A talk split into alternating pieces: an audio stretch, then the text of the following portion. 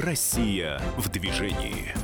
Здравствуйте, друзья! Вы слушаете радио «Комсомольская правда». Это проект «Россия в движении» и его ведущий, член правительственной комиссии по безопасности дорожного движения Наталья Агре. Наташа, добрый вечер. Добрый вечер. Я Антон Челышев. А, сегодня мы планировали говорить совсем на другую тему, но а, то, что случилось накануне, безусловно, заставило нас эти планы изменить, потому что действительно очень серьезно это, это, это, это преступление. Резонансное ДТП, все понимают, о чем идет речь. Михаил Ефремов накануне поздно вечером на своем автомобиле вылетел на полосу встречного движения, столкнулся лоб в лоб с другим автомобилем, водитель которого несколько часов спустя умер в реанимации одной из московских больниц. Михаил Ефремов был сильно пьян. Хотелось очень обсудить, наверное, эту проблему намного шире, нежели инцидент, который произошел, потому что, скажем так, дорожно-транспортных происшествий с нетрезвыми водителей было раньше очень много, сейчас они сокращаются, но по-прежнему э, число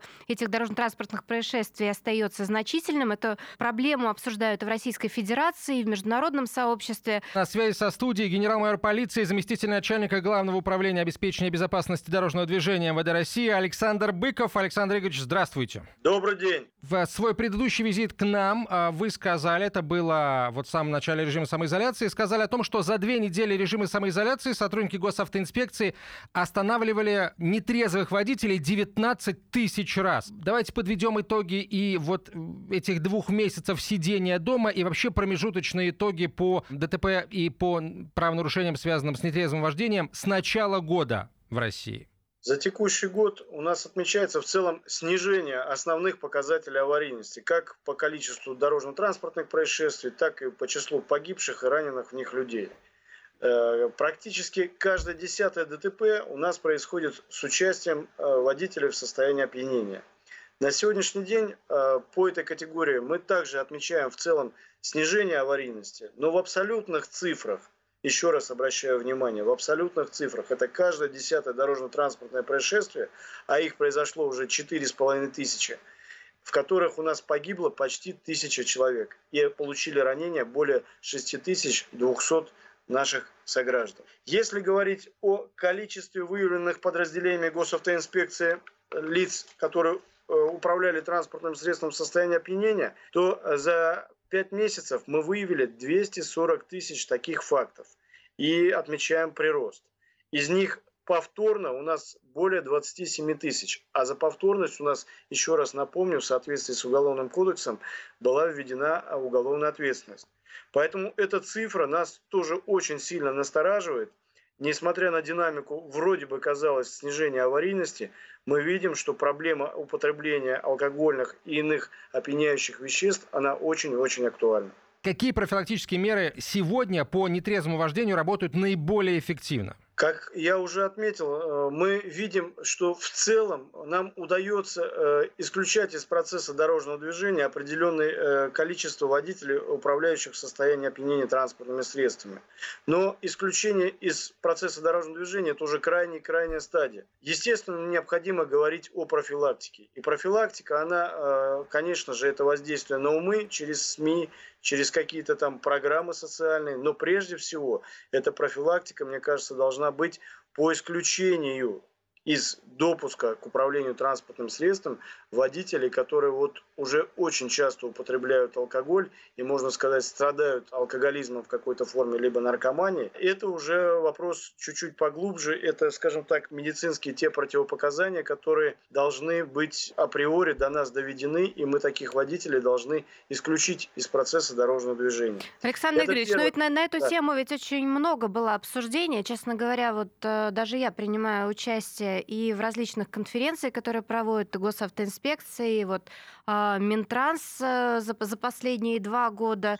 На площадке с э, дорожниками также были и круглые столы, и, и вот как раз обсуждение того, когда же все-таки вот эта медицинская э, база, где содержатся все имена Э, алкоголиков и наркоманов все-таки будет доступна сотрудникам госавтоинспекции, потому что раз она есть, да, мне кажется, у ведомства должна быть такая возможность все-таки как минимум, если не знать диагноз, то хотя бы где-то видеть то, что этот человек находится в зоне риска для того, чтобы уделить ему больше внимания, чем кому бы то либо еще. Наталья, соглашусь с вами полностью. И вопрос действительно, он не сегодня и не вчера поднимался. Он уже немного, скажем так, затянут. Но надеюсь, что все-таки эта тема будет Минздравом докручена в ближайшее время. И мы эту базу получим. Второй момент, вот на мой взгляд, он не менее э, актуален. Это все-таки участие общественности в профилактике таких фактов и именно нетерпимость со стороны наших граждан, когда с такими фактами встречаются. И мы отмечаем, что в последнее время все больше и больше водителей, которые со стороны видят лиц, управляющих ТС в состоянии опьянения, неравнодушно к этому относятся. Да и в целом граждане, которые пешеходами являются, и они очень активно нам помогают, давая информацию о таких фактах. Мы, естественно, такие э, факты отрабатываем. И в некоторых э, региональных центрах, допустим, вот пример приведу, э, Кировской области, в городе, в городе Кирове треть всех водителей в состоянии опьянения фактов устанавливается с помощью представителей неравнодушной общественности. Ну, то есть, то есть вы говорите о том, что если мы видим э, кого-то из э, водителей, да, нам кажется, что он себя ведет каким-то образом неадекватно, то всегда можно позвонить по телефону в МВД, правильно я понимаю, в местного МВД, либо 112, а, и, собственно говоря, рассказать о том, что есть подозрение, что человек является угрозой для окружающих. Максим Ильич, давайте вот чуть подробнее тогда об этом кировском опыте, потому что я не в первый раз уже слышу э, эти данные. А как так получилось? Почему э, вот кировчанам э, удалось, или, может быть, в кировчанах кто-то пробудил э, вот это вот... Э, Э, э, э, этот уровень сознательности поднялся настолько, что они действительно... А, вылавливают, вылавливают ну, нарушителей. Получается так, действительно при, пресекают лично путем набора номера 02 на своих мобильных или, может быть, стационарных телефонах. Как так вышло-то? Э, я тут скажу, что это не только Киров. У нас таких регионов более, наверное, 40, где общественное формирование э, в различной форме взаимодействия с нашими подразделениями. Они как и крупные за Уралом, там Екатеринбург, так и Кавказские республики имеют прямые каналы связи. Э, вот э, кировский опыт, чем он э, в данном случае для меня примечателен, то, что граждане добровольно объединяются в соцсетях под условным названием там, «Ночной патруль», их общественное движение там условно называется, и они инициативно в вечернее ночное время – стараются где-то находиться рядом либо с питейными заведениями, либо с точками притяжения, где у нас могут находиться лица, которые впоследствии попытаются управлять транспортом в состоянии опьянения. И вот это неравнодушие на протяжении ряда лет, оно позволяет сохранять десятки, а то и сотни человеческих, человеческих жизней. Вот этот опыт, он на сегодня распространен не только где-то в конкретном регионе. Форма взаимодействия, она есть с нами как через социальные сети, так через телефоны доверия. То, что сказала Наталья, через телефоны 02 либо 112, которые доступны в режиме онлайн. Поэтому этот опыт мы всячески э, поддерживаем. И со своей стороны, более того, мы инициативно прорабатываем и с персоналом объектов придорожного сервиса, автозаправочных станций, кафе, там, где могут остановиться транспортные средства с лицами, которые управляют транспортом в состоянии пленения. И напрямую даем им контактные телефоны наших дежурных частей, либо дежурных частей территориальных органов внутренних дел, чтобы эта информация до нас доводилась в режиме онлайн чтобы исключить из процесса дорожного движения водителей, управляющих в состоянии опьянения. Ну вот мне кажется, еще великолепный опыт был и, кстати, в наших российских городах, как раз вот в питейных заведениях и ресторанах, когда и какие-то бренды алкогольной продукции, ну и также сами э, рестораны да, всячески распространяли а, где-то листовки, где-то делали плакаты, а где-то просто подкладывали какие-то визитки с номерами такси, да, вот как раз с сообщением, что если вы порадовали себя бокалом вина или бокалом пива, то обязательно обра- об- скажем так, обратитесь в службу такси, ну, не садитесь пьяными за руль. Мы уже во второй раз, на самом деле, об этом говорим. А, в предыдущей а, программе с участием Александра Игоревича мы эту тему обсуждали. И а, мы тогда тоже говорили о том, чтобы как-то вот, ну, подталкивать бизнес к большей ответственности в этом вопросе. Наташа, у меня, наверное, по большей части это к тебе вопрос, как члена правительственной комиссии по безопасности дорожного движения. Может быть, должна каким-то образом и ответственность бизнеса измениться, да, того бизнеса, который создает условия для потребления человека алкоголя, э, человеком алкоголя. Ну, условно говоря, может быть, как-то сделать так, чтобы э, рестораны, ночные клубы были обязаны сообщать в полицию, если, например, их гость э, пренебрег правилам безопасности, не послушался их и просто человек сел за руль, э, выпивший, и уехал. Ну, на самом деле, э, мы, конечно, можем постоянно всех э, к чему-то обязывать. Есть, мне кажется, социальная ответственность в данном случае. Действительно, бизнеса, которые имеют отношение к алкоголю. Очень часто пивные компании в мире и какие-то алкогольные компании проводят собственно, информационную политику на тему того, что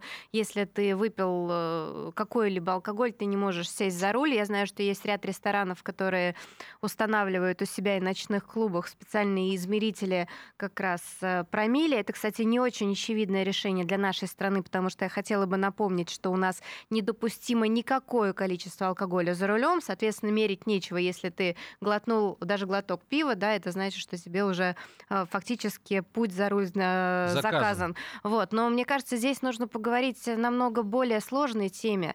А, вот... Какой именно, мы узнаем после короткой рекламы. Друзья, на связи со студией сегодня генерал-майор полиции, заместитель начальника Главного управления обеспечения безопасности дорожного движения МВД России Александр Быков. О пьяном вождении мы, к сожалению, в очередной раз говорим. Россия в движении.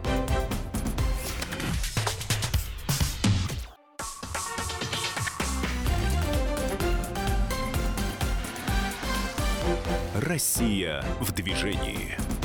Это «Россия в движении». Наталья Агречин, правительственной комиссии по безопасности дорожного движения. Я Антон Челышев. И наш гость сегодня заместитель начальника Главного управления обеспечения безопасности дорожного движения МВД России, генерал-майор полиции Александр Игоревич Быков.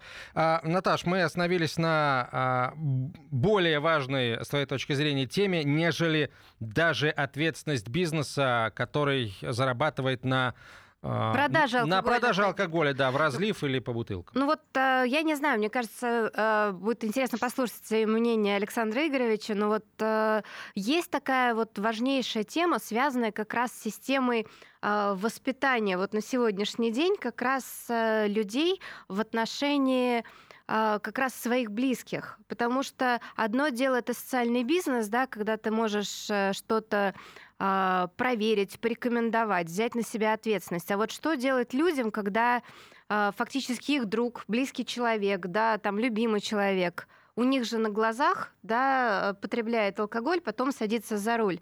Ведь так много было обсуждения того все-таки, как это сделать корректно, потому что нас же воспитывали так, что ни в коем случае нельзя э, закладывать друга, да, или, то есть фактически, если ты ябедничаешь, получается, да, а с другой стороны, но а, почему-то, становишься... почему-то мы всегда с одного бока рассматриваем. Ты как бы ты друга как бы сдаешь, ты ябедничаешь, но то, что ты кого-то кому-то жизнь спасаешь, мы почему-то это вот такое ощущение, что какой-то враг наш, вообще нашего народа, а, вбил нам в голову эту мысль, да, о том, что мы, сдавая пьяного полиции, как бы, скажем, предаем, стучим, но то, что мы кого-то другого спасаем, возможно, своего близкого или даже себя самого, почему-то мы вообще не думаем об этом. Такое Нет, ощущение, ну, так что вот мы, я говорю, что мы как раз думаем. Вопрос в том, что человек, он сам по себе просто в этот момент переживает угрызение совести. Потому что не зря только да что... Да гордиться собой надо. Какие у черта угрызения ну, совести? Вот, ты вот, человека у тебя спас. папа выпил, да, ты позвонила и сообщила по 112, да, что мой отец пьяный сел за руль.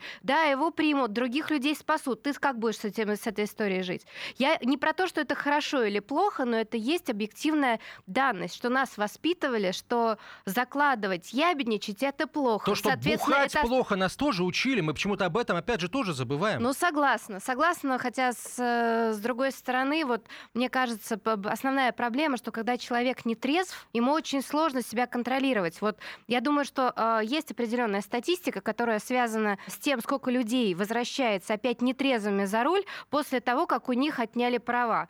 Вот это же, в принципе, и это глобальная проблема на сегодняшний день. И таких людей достаточно много. Правильно, Александр Игоревич? Ну, цифру я уже называл, Наталья. Это фактически на сегодняшний день только за текущий период, если говорить за 5 месяцев, у нас таких 27 тысяч. Это о чем говорит? Что люди, в принципе, они уже не боятся даже уголовной ответственности. Ну да, потому что фактически они знают, что как бы в случае, если их остановят, да, в случае, если они попадут в дорожно-транспортное происшествие, они пойдут за решетку, и даже это не останавливает. Это говорит о чем? Что человек в нетрезвом состоянии фактически либо риски оценить не, не способен, да, либо что. И что еще нужно предложить с точки зрения ужесточения и работы с этими людьми для того, чтобы, собственно, профилактировать такое поведение? Но если мы видим, что меры ответственности на сегодняшний день, они не всех от этой, э, скажем так, действия останавливают, то вопрос, опять же, к профилактике.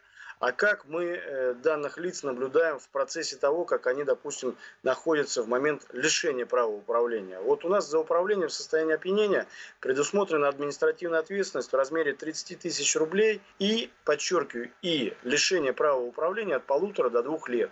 Вот пока лицо у нас лишено два года – принципе, ничего не мешает ему продолжать употреблять алкогольные напитки, ну и, скажем так, потихонечку страдать э, каким-то алкоголизмом, либо еще другими расстройствами. Вот, наверное, общество уже должно задать вопрос, насколько мы готовы ограничить таких лиц в каких-то правах для того, чтобы осуществить медицинское сопровождение его в надлежащей мере – может быть, воспитание в части посещения, как, как бы это ни было э, сказано громко, в советское время, помним, мы все прекрасно действовали лектории, чтобы человек пришел, посмотрел видеосюжеты, к чему может это привести, и осознал ту меру ответственности, которая лежит на нем, когда он управляет транспортным средством в таком состоянии. Ну, вот я на самом деле сегодня как раз в преддверии передачи написала пост в Инстаграме на тему того, что мне кажется, что очень важно сейчас Министерство здравоохранения э, в данном случае включиться в эту работу, потому что вот э,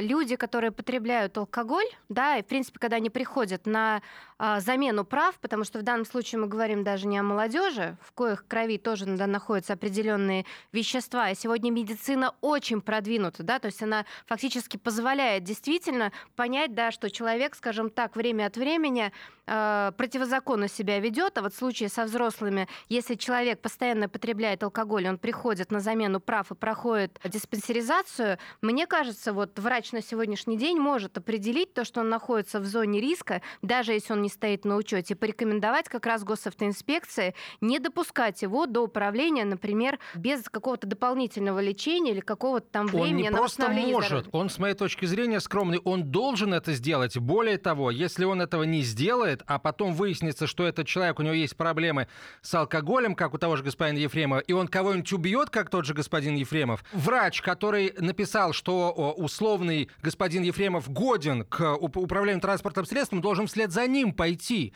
Не факт, что, скажем, в тюрьму, но, а, простите, лишиться диплома он должен. И право работать врачом он должен. Ну, вот потому что сейчас, на нем кстати, да, лежит солидарная ответственность ну, за вот, смерть человека. Но ну, вот при этом, когда я получала последний раз дополнительные права международные, да, я проходила метод, ну, как бы, э, диспансеризацию, да, то есть нужно было получить справки, обойти врачей. Мне кажется, я могла быть пьяная, слепая и, э, в общем, никакая, да, и все равно бы эту справку получила. Вот на сегодняшний день все-таки, мне кажется, система хотя вот мне в комментариях тут э, многие пишут, да, руки прочь от медицинских справок. Но если к этому относиться руки прочь, да, то какие потом мы можем предъявлять претензии к алкоголикам? Потому что люди больные алкоголизмом, да, и, соответственно, можно говорить о том, что если мы этот диагноз вовремя не поставить, значит, они дальше себя не контролируют, потому что они еще раз больные. Вот все-таки э, а, стоит ли каким-то образом ужесточать вот эту процедуру? Я бы даже сказала, не ужесточать, а просто делать ее ну, по-нормальному, да, потому что должны проверить нормально зрение, должны проверить нормально как бы на потребление различных средств, в том числе и медикаментозных, ведь они очень тоже часто влияют на а, и концентрацию внимания, и, собственно говоря, на все то, что так нужно водителю. Ну, естественно, вот на такие вещи, которые связаны с постоянным потреблением алкоголя. Александр Игоревич, как, как вы думаете, как вообще когда последний раз, мне кажется, мы вот мы перед окончанием года на, в рамках семинаров с медициной собирались, это обсуждали, и вроде они говорят да-да-да, а что происходит? По-моему, на мой взгляд, пока ничего. Пока ничего. Наталья, ну я вот здесь скажу только одну вещь. Мы выборочно посмотрели тех лиц, которые попали в поле нашего зрения и перепроверили. Мы прекрасно понимаем, что после окончания срока лишения, когда водитель был привлечен за управление состоянием э, опьянения транспортным средством, они нам предоставляют медицинскую справку. Выборочная проверка показала, что э, практически э, ну, значительная часть этих людей не была у нарколога, а более того, несколько из них еще состояли на учете у нарколога как лица, страдающие алкоголизмом, наркоманией и токсикоманией. И по ним мы соответствующую информацию направляли в органы прокуратуры. Мы еще раз возвращаемся э, фактически к информационному обеспечению нашей работы. То есть, если у нас будет доступ э, к медицинским противопоказаниям, то вот эти справки, которые выдаются на сегодняшний день, они будут иметь совершенно, э, скажем так, другой вес, наверное, правильно это сказать, поскольку уже схитрить будет довольно-таки тяжело, потому что всегда в ходе встречной проверки по другой базе данных это можно будет выявить. Вопрос, он э, понятен, с Росздравнадзором здесь эта работа тоже велась. Другой э, момент, что, наверное, надо это ставить работу на систему и перепроверять уже системно все 100% водителей, которые попадают в поле нашего зрения. Но мы здесь ждем информационную составляющую от Минздрава. Как только этот вопрос будет докручен, Э, эта работа будет запущена сразу. Александр Ильич, во-первых, да, хочется надеяться, что она будет запущена поскорее, потому что там уже вот слушатели пишут, собственно, на, на эту же тему, когда будет создана база данных всех алкоголиков, наркоманов и прочих людей с диагнозами, которые не предполагают предоставление права управления чем-либо быстрее самоката на ножной тяге. В общем, а, народ действительно, во-первых, народ об этом помнит, народ при, помнит о том, что в конце прошлого года президент принял соответствующее решение, это будет сделано.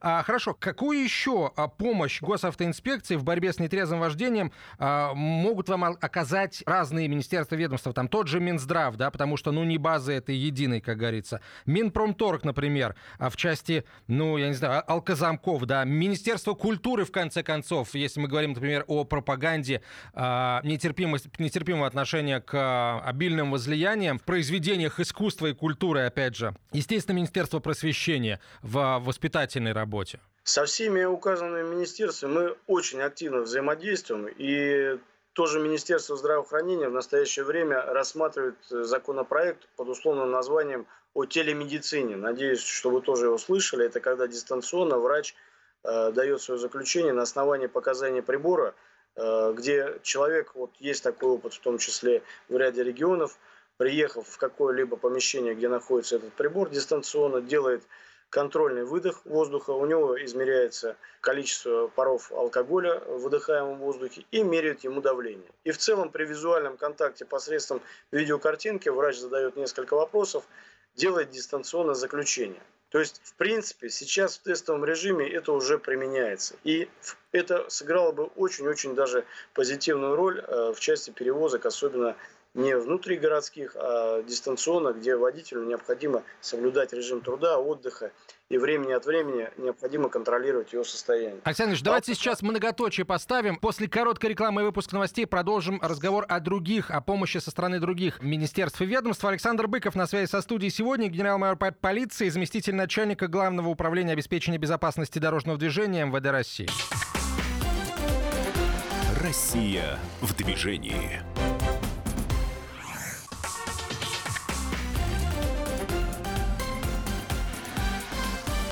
Россия в движении. Продолжаем разговор о безопасности дорожного движения. На связи со студией генерал-майор полиции, заместитель начальника Главного управления обеспечения безопасности дорожного движения МВД России Александр Быков, Наталья Агрет, член правительственной комиссии по безопасности дорожного движения. Я Антон Челышев. Александр Ильич, итак, э, вот основ... мы поговорили о том, какую помощь госавтоинспекции в борьбе с нетрезвым вождением может оказать Минздрав. И давайте перейдем к другим министерствам и ведомствам. А какую работу вы ожидаете от них? Вполне возможно, она уже ведется. Ну, если вспоминать Знать о балкозамках, наверное, да, это эффективно, но прежде всего их надо э, устанавливать в те транспортные средства, где были выявлены факты, по нашему мнению, управления состоянием опьянения какими-бы лицами. Прежде всего, конечно, надо акцентировать внимание на пассивной безопасности транспортного средства, на тех же самых подушках безопасности, которые должны срабатывать. И, в принципе, на сегодняшний день может быть, какие-то автоматизированные э, системы, которые помогут водителю избежать столкновения. В части позитивной пропаганды и просвещения однозначно такие просветительские кампании, они должны быть, они должны быть системны и самое главное, они должны быть нацелены на целевую аудиторию. Здесь э, на сегодняшний день рынок технологий он позволяет и по-другому взглянуть. Мы прекрасно понимаем, что уже можно и смс-информирование, и использовать возможности интернета, это всплывающие окна. В принципе, сбор э, данных на сегодняшний день позволяет э, выделить эту целевую аудиторию. Поэтому мы будем пробовать и новые формы метода работы со всеми заинтересованными министерствами. Надеюсь, что в ближайшее время вот все граждане в том числе смогут увидеть первые результаты. Ну вот я бы, кстати, хотела присоединиться с рядом э, идей. Вот э, мне кажется, что каждый раз, когда мы приглашали к диалогу Министерство культуры, они все время как-то вот стоят э, да, сбоку и говорят, а что это к нам? Вот э, сейчас это абсолютно к вам. Мне кажется, сейчас просто необходимо объединить э, сообщество актеров, творческих людей, и в первую очередь сейчас в снимаемых сериалах и фильмах все-таки положительным персонажам э, закладывать то, что человек положительный за рулем не пьет, это действительно должно быть интегрировано в сценарии. И мне кажется, провести сейчас социальную кампанию с медийными лицами, которые бы выступили э, с тем, что как бы я за рулем не пью, мне кажется, это было бы крайне важно. А вот также, мне кажется, хорошая идея было бы поработать с Минпромторгом. Сейчас летний период, и э, я знаю, что есть такая международная практика, что на пивных, в первую очередь, э, на пивной продукции на этикетках написано везде то, что вот этот напиток несовместим с управлением э, транспортным средством. Мне кажется, что если все магазины будут стоять с этими этикетками, это постоянная коммуникация и напоминание всем участникам дорожного движения, да, что, в общем, выпил не заводись, как мы много раз об этом говорили в информационных кампаниях, оно бы было везде. Но мне кажется, что и детей надо также привлекать, как мы это делаем, да, к тому, чтобы они всегда напоминали своим родителям, что если у вас папа с мамой был праздник, то сейчас не время нас перевозить. Ведь действительно, а, к сожалению, количество дорожно-транспортных происшествий, где попадаются нетрезвые родители, с детьми в автомобилях, как бы это число значительное, мне кажется, что это вообще какое-то двойное преступление. Погибнет человек ДТП, ты просто попадешь за решетку, да, а дети останутся А вот, сиротами. кстати, кстати, Александр Ильич, действительно, сколько э, было зафиксировано случаев, вот, может быть, с начала года или в прошлом году, когда останавливали нетрезвых водителей, которые перевозили детей пассажиров? Вот, и как нужно наказывать за такие нарушения, с вашей точки зрения? Вы знаете, это очень болезненный вопрос. Э, мы пристальное внимание уделяем. Э, в текущем году более 200 тысяч нарушений перевозки детей мы фактически правила перевозки выявили. Но необходимо сказать, что у нас каждый десятый ребенок погиб при э, вот, их перевозке в ДТП с участием водителя в состоянии опьянения. Поэтому Вопрос еще раз надо адресовать обществу. Насколько мы готовы квалифицировать это деяние более жестко? насколько человек должен понести ответственность, когда фактически он потерял по своей же вине своего же близкого ребенка, не дай бог, если это случилось. И эта дискуссия, она вот должна быть открытой, и на сегодняшний день, мне кажется, она вдвойне актуальна, потому что э, слишком много людей мы, во-первых, теряем, а во-вторых, дети – это то, на что нацелено воспитание и профилактика. Это самое-самое, скажем так, незащищенная категория, которая в принципе-то все, что положено, на сегодняшний день выполняет. И как показывает анализ, у нас более двух третей э, детей гибнет, к сожалению, при перевозке водителей в транспортных средствах. И еще раз подчеркну, каждый десятый у нас гибнет в ДТП с участием водителя в состоянии опьянения. Это очень дорогая цена для нашего общества.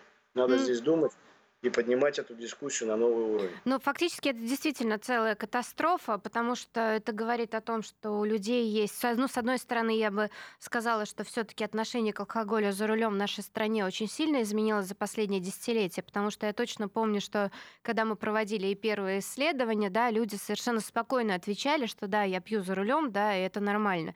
Сейчас, в общем-то, скажем так, доля таких людей, на каждый раз становится все меньше и меньше, и даже если смотреть по вот компаниям, которые собираются вместе, действительно очень многие люди уже планируют, да, и а, уехать на такси, но а, есть и такие, которые придерживаются мнения. Вот, кстати, мне сейчас тоже пишут, в Инстаграм то, что а что такого, если все-таки немного выпить, да, то, э, скажем так, типа я чуть-чуть выпью, и я не опасен. Вот, уважайте, уважаемые слушатели, на начальных стадиях э, пьяный водитель это на самом деле тоже очень опасное состояние. Кстати, еще более, наверное, опасно, чем когда он пьян, потому что когда он пьян, он в принципе уже а, понимает, что он пьян. А вот люди, которые выпивают чуть-чуть, у них складывается ощущение, что это всего лишь навсего капли, это не влияет. А это на самом деле влияет, потому что как раз именно на вот этой начальной стадии у человека как раз возникает это ощущение эйфории, на котором он может и начать гонки, и под, подрезать, а когда уже, а, скажем так, э, дело идет, скажем, к большей доле потребления, то там человек вообще теряет контроль над автомобилем и а,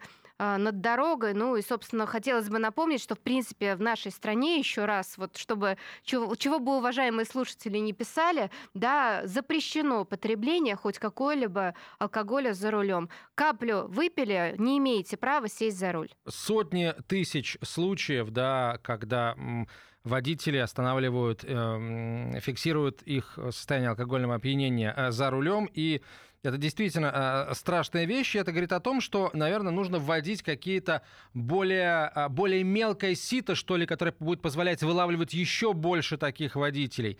Александр Игоревич, я знаю, что в госавтоинспекции сейчас прорабатывается идея, уже и в других ведомствах э, она тоже рассматривается, идея ввести новый тип проверки на наличие алкоголя с использованием так называемых технических средств индикации паров выдыхаемого этанола. На какой стадии этот проект находится? Какие еще профилактические административные административные меры по борьбе с нетрезвым вождением госавтоинспекция предлагает принять? На сегодняшний день правительством э, проект изменений в постановление направлен в общественную палату для общественного обсуждения. Надеюсь, в ближайшее время мы получим заключение общественной палаты и дальше продолжим работу уже в правительстве над этим документом. В двух словах напомните, а, как это будет работать, чем это будет отличаться от вот привычной нам а, проверки, когда останавливают водителя и просят его продуть в, в устройство под названием алкотестер? Техническое средство индикации, оно не является алкотестером и, естественно, не является тем э, прибором, который даст заключение пьян водитель или трезв.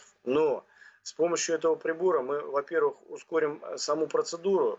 Мы, э, когда будем проводить проверку, э, фактически сразу в течение нескольких секунд поймем, есть основания полагать, что в выдыхаемом воздухе у водителя содержится алкоголь или нет.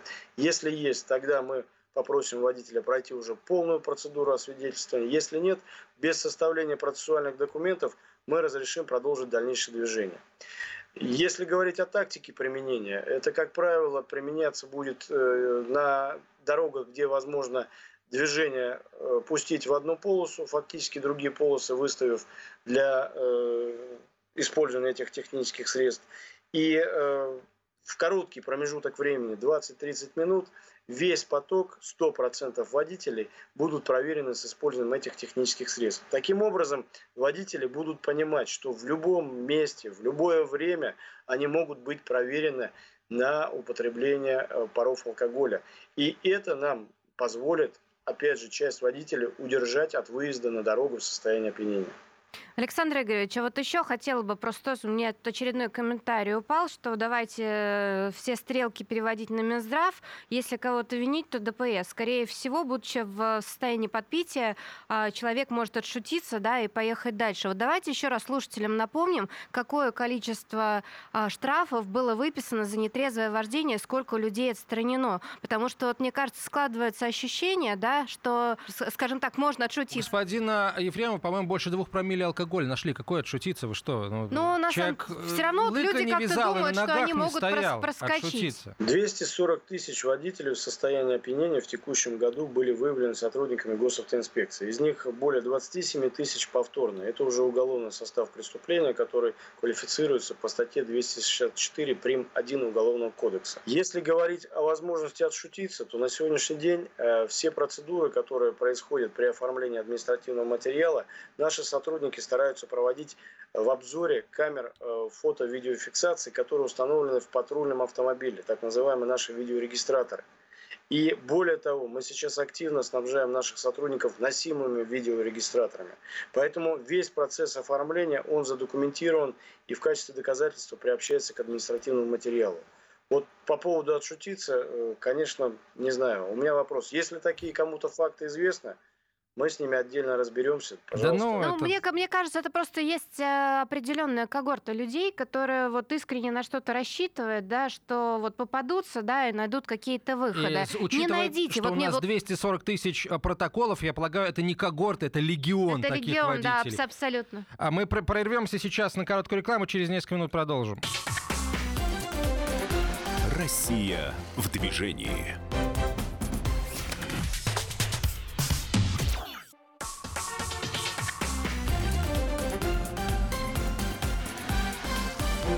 Россия в движении. А мы продолжаем. Сегодня на связи со студией генерал-майор полиции, заместитель начальника Главного управления обеспечения безопасности дорожного движения МВД России Александр Быков. Александр Игоревич, вот э, давайте вновь к международному опыту обратимся по предотвращению ДТП с участием пьяных водителей. А, в ряде стран, например, людей, которых поймали пьяными за рулем, потом контролирует полиция. В России какой-то вот зарубежный опыт в этом смысле перенимается? Или, может быть, мы вообще лидеры в профилактике пьянства за рулем? На сегодняшний день у нас контроля как такового со стороны полиции после лишения права управления за лицами, которые были лишены права управления, кроме надзора за дорожным движением, не осуществляется впрямую.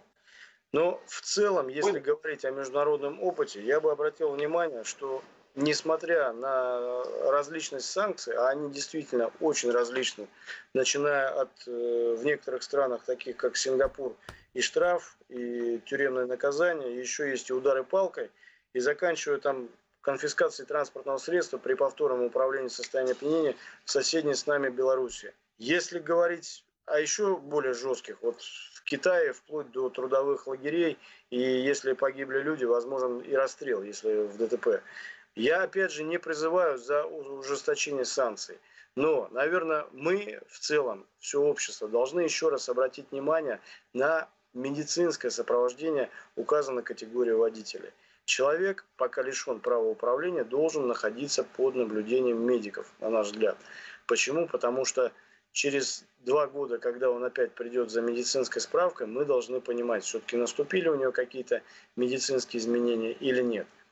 Во-вторых, конечно же, должна быть э, со стороны государства здесь э, рассмотрена мера какого-то социального сопровождения. Еще раз возвращаюсь э, к практике показа видеороликов, прослушивания обязательных каких-то лекций, чтобы человек понимал, какой ущерб он может нанести обществу и конкретному гражданину. Вот, кажется, минимум, если две эти вещи еще будут рассмотрены, мы в деле профилактики управления состоянием опьянения сможем значительно продвинуться. В ряде стран э, люди э, направляются на специальные курсы по э, 100 часов по поводу как раз э, потребления алкоголя за рулем. Штрафы драконовские, ну, даже относительно а, зарплат в этих странах. Где-то они составляют полторы тысячи евро, а где-то достигают аж шести. А, то есть э, можно говорить о том, что, в общем-то, не только в нашей стране тема крайне актуальна. Вот. И, кстати, хотела поддержать э, Александра Игоревича вот с вопросами с алкозамками. В Швеции как раз это а, великолепная работа. Там они действительно устанавливают алкозамки. Если тебя один раз задержали, ты платишь штраф, проходишь дополнительный курс, а потом, соответственно, до протяжения протяжении двух лет тебя еще вот эта история постоянно контролирует. Если об общественности говорить, то, может быть, уже нам пора страшные картинки на бутылках с алкоголем уже публиковать. Но я, я не шучу, я, я действительно вот, ну, ну а как еще, что еще-то? Вообще сложно себе представить. Я, в общем, как водитель тоже, водитель, э, который проводит за рулем достаточно много времени, а, к моему великому счастью, я никогда не была в дорожно-транспортных происшествиях. На самом деле, самый вот, э, мне кажется, страх любого автовладельца, автолюбителя попасть ДТП э, и стать виной того, что погибнет другой человек. В данном же случае, да, если ты берешь на себя вот эту дополнительную ответственность, будучи нетрезвым, я, я, я не знаю, что происходит в головах людей, да, и э, чем еще их можно убедить, что так делать ни в коем случае нельзя? Наташа, вот у меня, наверное, к тебе в первую очередь вопрос, да, а, во всем мире человек, который сел за руль после употребления алкоголя, считается, ну, не совсем нормальным. Да, а, ему приходится доказывать, что он вменяемый. Я сейчас, ну, как э, есть тот же ря- идиот есть тест да, в стран, Германии. да, есть, есть ряда стран, Вот где действительно так. Какой метод проверки на адекватность имел бы э, смысл внедрить в России? Потому что, ну, пьяные водители, ну, действительно очень большая проблема. Я не знаю, какие еще методы. Я вот э, сегодня уже говорила, что мне кажется, что все-таки в первую очередь нужно работать с медициной, все-таки просто ставить диагноз э, человеку и давать ему возможность либо вылечиться, либо пройти дополнительные курсы, включая, кстати, и психологические курсы. И вот все-таки, чтобы у сотрудников госавтоинспекции был доступ к базам для того, чтобы еще раз, да, никому не интересен диагноз, интерес, интересно только то, что человек находится в зоне риска и, например, когда-то уже э, попадался на потребление алкоголя либо наркотиков. Вот мне кажется, что эти две, два направления деятельности были бы крайне в помощь сотрудникам госавтоинспекции. Александр Ильич, а вы что скажете? Я соглашусь с Натальей, но еще раз хочу сказать, э, в обществе, в обществе еще раз надо вернуться к этой теме и поднять эту дискуссию. Насколько мы готовы ограничить кого-то в правах, чтобы сохранить жизни тысячам наших сограждан. А, ну, сам вопрос поставлен так, что понятно, что мы готовы, как, как мне кажется, готовы к тому, чтобы э, людей, способных убить э, другого человека, вот так походя в правах ограничить э, заранее. Хорошо, еще вопрос. Госавтоинспекция в разных социальных компаниях использовала так называемые пьяные очки, которые позволяют частично имитировать состояние опьянения у человека. Может, Наташа, опять же, я у тебя хочу спросить, может быть, стоит использовать это приспособление в автошколах и с их помощью проводить занятия с курсантами в рамках ну, медицинского часа того же? Вы знаете, на самом деле тема автошколы меня и так, э, скажем так, постоянно беспокоит, потому что объективно, да, автошкола это то место, куда человек приезжает получать знания и где ему должны предоставляться как раз вся картина, да, той ответственности, которую он берет на себя, когда он получит права. Как говорит мой уважаемый коллега Михаил Яковлевич Блинкин, права только в нашей стране почему-то называются прав- правами, в то время как в других странах это лицензия либо разрешение на управление. И да, автошколы это те самые структуры, которые обязаны максимально разъяснять вот те самые основы, связанные с безопасностью. Ну, здесь же, опять же, хотела бы затронуть вопрос еще раз про медицину, потому что когда ты заканчиваешь автошколу, медицинская справка тоже тебе выдается в подтверждение того, что ты, скажем так, в физическом здоровье. Мне кажется, что не хватает еще, наверное, все-таки какой-то части, связанной с психикой человека, потому что она тоже в данном случае иг- играет огромную роль. Ну, есть прекрасная специальность врача-нарколога, который а, может и по чисто физическим признакам, и по психическому состоянию человека понять, есть у него проблемы с алкоголем, наркотиками, есть ли у него какие-то зависимости или нет. И сейчас, когда а, вот все начали обсуждать новую инициативу Минздрава по прохождению освидетельствования, да, а, при получении справок, говорят, в том числе в Минздраве, что а, квалификация нар- врачей-наркологов может позволить отследить, выявить людей, у которых есть такие признаки, и именно их отправить на сдачу уже дополнительных анализов. И у меня тогда возникает вопрос, а если у них есть э, соответствующие, соответствующая квалификация, почему они этого не делают сейчас? Почему у нас 240 тысяч за полгода протоколов за пьяную езду, простите? Ну, либо нет у них такой квалификации, либо они просто не применяют одно из двух, и, может быть, именно этим связана вот эта задержка в появлении этой самой базы и налаживания межведомственного взаимодействия четкого между ГАИ и Минздравом. Но это уже, что называется, мысли вслух. Мы обязательно зададим эти вопросы представителям Минздрава, когда пригласим их а, в этот эфир. А на сегодня это все. Александр Игоревич, спасибо вам большое. Генерал-майор полиции, заместитель начальника Главного управления обеспечения безопасности дорожного движения МВД России Александр Быков был гостем нашей студии. Приходите к нам еще. Я надеюсь, что у нас будут все-таки более позитивные поводы говорить о пьянстве за рулем. Ну, например, например, резкое э, снижение числа таких случаев. Наталья Агре, член правительственной комиссии по безопасности дорожного движения. Я Антон Челышев. До встречи через неделю. Россия в движении.